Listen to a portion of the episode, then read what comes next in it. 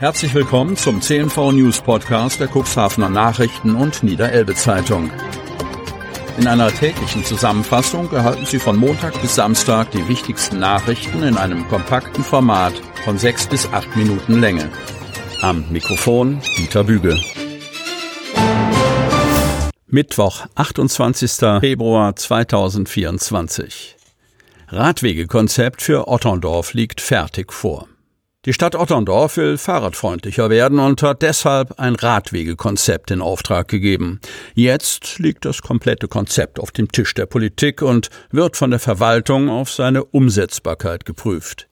Erste Einblicke hat es bereits in der Bauausschusssitzung im November gegeben. Jetzt liegt das umfangreiche Radwegekonzept für die Stadt Otterndorf fertig vor. Erstellt wurde es von dem Planungsbüro Kirchner Ingenieure. Die Planer aus Stade haben sich die Fahrradwege, aber auch die Straßen in Otterndorf genau angeschaut, Unfallstatistiken ausgewertet, Radabstellanlagen dokumentiert und Gefahrenpunkte lokalisiert.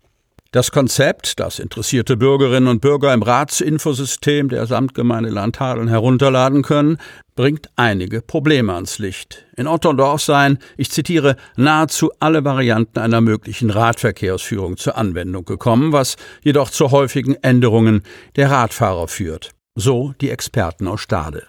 Heißt im Klartext, das Otterndorfer Radwegenetz ist unübersichtlich. Es fehlt eine einheitliche Linie. So stellten die Planer bei einer Ortsbesichtigung in der Medemstadt fest, dass die unklare Radverkehrsführung zu Fehlverhalten bei einigen Radfahrern geführt hat, darunter Geisterfahrer und andere, die nicht den Verkehrsregeln entsprechend gefahren sind. Zudem seien Übergangsbereiche oft unangenehm für Radfahrer zu passieren. Insgesamt 17 Mängelstellen hat das Planungsbüro Kirchner Ingenieurin Otterdorf ausgemacht und auf einer Karte markiert. Beispiel Bahnhof. Dort endet der getrennte Geh- und Radweg. Wenn aber ein Radfahrer am Ende dieses Weges auf die für ihn im weiteren Verlauf vorgesehene rechte Fahrbahnseite wechseln möchte, ist keine geeignete Stelle zum Queren vorzufinden. So die Planer. An anderen Stellen wurden zu hohe Bordsteinkanten, fehlende Beschilderungen oder zu schmale Geh- und Radwege identifiziert. Um Ordnung ins Radwegechaos zu bringen, empfiehlt das Büro eine Vereinheitlichung der Verkehrsführung für die Fahrradfahrer. So sollten auf Straßen, wo Tempo 30 gilt, Fahrräder die Fahrbahn nutzen dürfen, so der Vorschlag. Soldaten aus Nordholz beim Einsatz im Roten Meer. Die deutsche Fregatte Hessen ist zu einem geplanten EU-Militäreinsatz im Roten Meer ausgelaufen. Dort soll die Handelsschifffahrt gegen Angriffe der militant-islamistischen Houthi-Rebellen gesichert werden. Auch das Marinefliegergeschwader 5 in Nordholz unterstützt den Einsatz. Die Fregatte Hessen soll Teil der EU-Marinemission EUNAVFOR Speedes werden.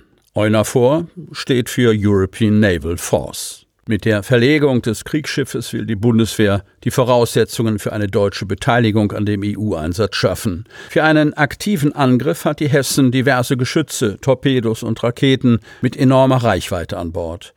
Auch der Bordhubschrauber Sealings MK-88A des MFG 5 in Nordholz ist Bestandteil des Schiffes, für den zusätzliche 18 Soldaten und Soldatinnen mit an Bord sind. Die Soldaten des MFG 5 an Bord der Hessen wurden durch den Kommodore des MFG 5, Fregattenkapitän Carsten Holtgreve und den Kommandeur Marinefliegerkommando, Kapitän zur See, Broder Nielsen, verabschiedet, heißt es vom Marinekommando, Presse- und Informationszentrum. Generell erhöht der Bordhubschrauber Sealings auf deutschen Fregatten wesentlich die Reichweite, Flexibilität und Reaktionsgeschwindigkeit der Schiffe. Andererseits transportiert der Sealings Personal und Material, zum Beispiel zwischen den Schiffen eines Verbandes. Hinzu kommt die Aufgabe, Boarding-Teams auf fremde Schiffe zu bringen. Für diese Rolle ist einer der beiden Boarding-Hubschrauber in der Regel mit einem schweren Maschinengewehr ausgerüstet, um dem anderen und dem Team Feuerschutz geben zu können.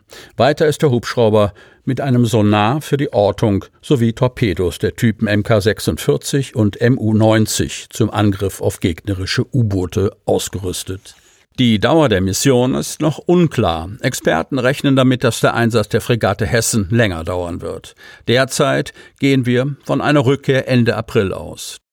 Die weiterführenden Einsatzzeiträume befinden sich derzeit in Abstimmung mit den Partnernationen der EU, so das Pressezentrum der Bundeswehr. Hilfsangebote für Hörgeschädigte. Cuxhaven. Ein Leben ohne gutes Gehör ist nicht einfach. Betroffene und ihre Angehörigen haben mit den Folgen zu kämpfen. Doch sie sind mit ihren Ängsten und Sorgen nicht allein und erhalten die Unterstützung, die sie brauchen. In Deutschland leidet jeder achte Mensch an einer Hörschädigung, berichtet die Sozialberatung für Gehörlose und Schwerhörige in Cuxhaven.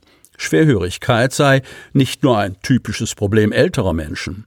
Auch in der jüngeren Generation gäbe es immer wieder Fälle von vorzeitigem Hörverlust. Auslöser können unter anderem laute Umwelteinflüsse wie Musik oder Kopfhörer, Hirnhautentzündung, erhebliche Faktoren oder ein Hörsturz sein.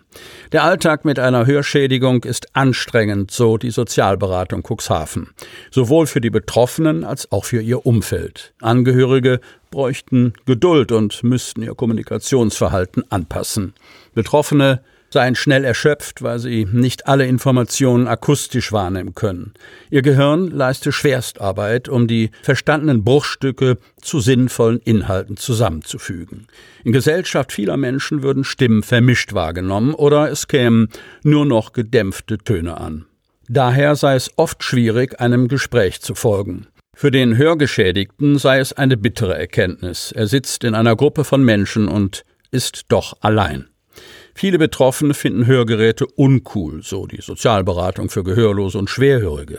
Es falle ihnen oft schwer, offen mit ihrer Hörbehinderung umzugehen. Sie trauten sich nicht nachzufragen oder ihr Gegenüber zu bitten, langsamer und vor allem deutlicher zu sprechen. Dabei sei eine frühzeitige Versorgung mit Hörgeräten wichtig, denn Studien belegen, der Schwerhörigkeit, Depressionen und Demenz begünstigt. Bei der Sozialberatung für gehörlose und schwerhörige Menschen kann man kostenlose Unterstützung bei Anträgen und Behördenangelegenheiten, aber auch Beratung zu Hilfsmitteln und zum Umgang mit der Hörbehinderung in Anspruch nehmen. Die Kontaktaufnahme ist telefonisch, barrierefrei per E-Mail oder über Messenger wie WhatsApp und Signal möglich. Auf Wunsch kann die Beratung auch im Rahmen eines Hausbesuchs erfolgen. Die Ansprechpartnerin Kirsti Altendorf ist telefonisch unter der Nummer 01758 42 7589 oder per E-Mail unter kirsti mit y.altendorf at neue-arbeit-lüneburg mit ue.de erreichbar. Sie hörten den Podcast der CNV Medien. Redaktionsleitung Ulrich Rode. Produktion Win Marketing, Agentur für Podcast-Produktionen.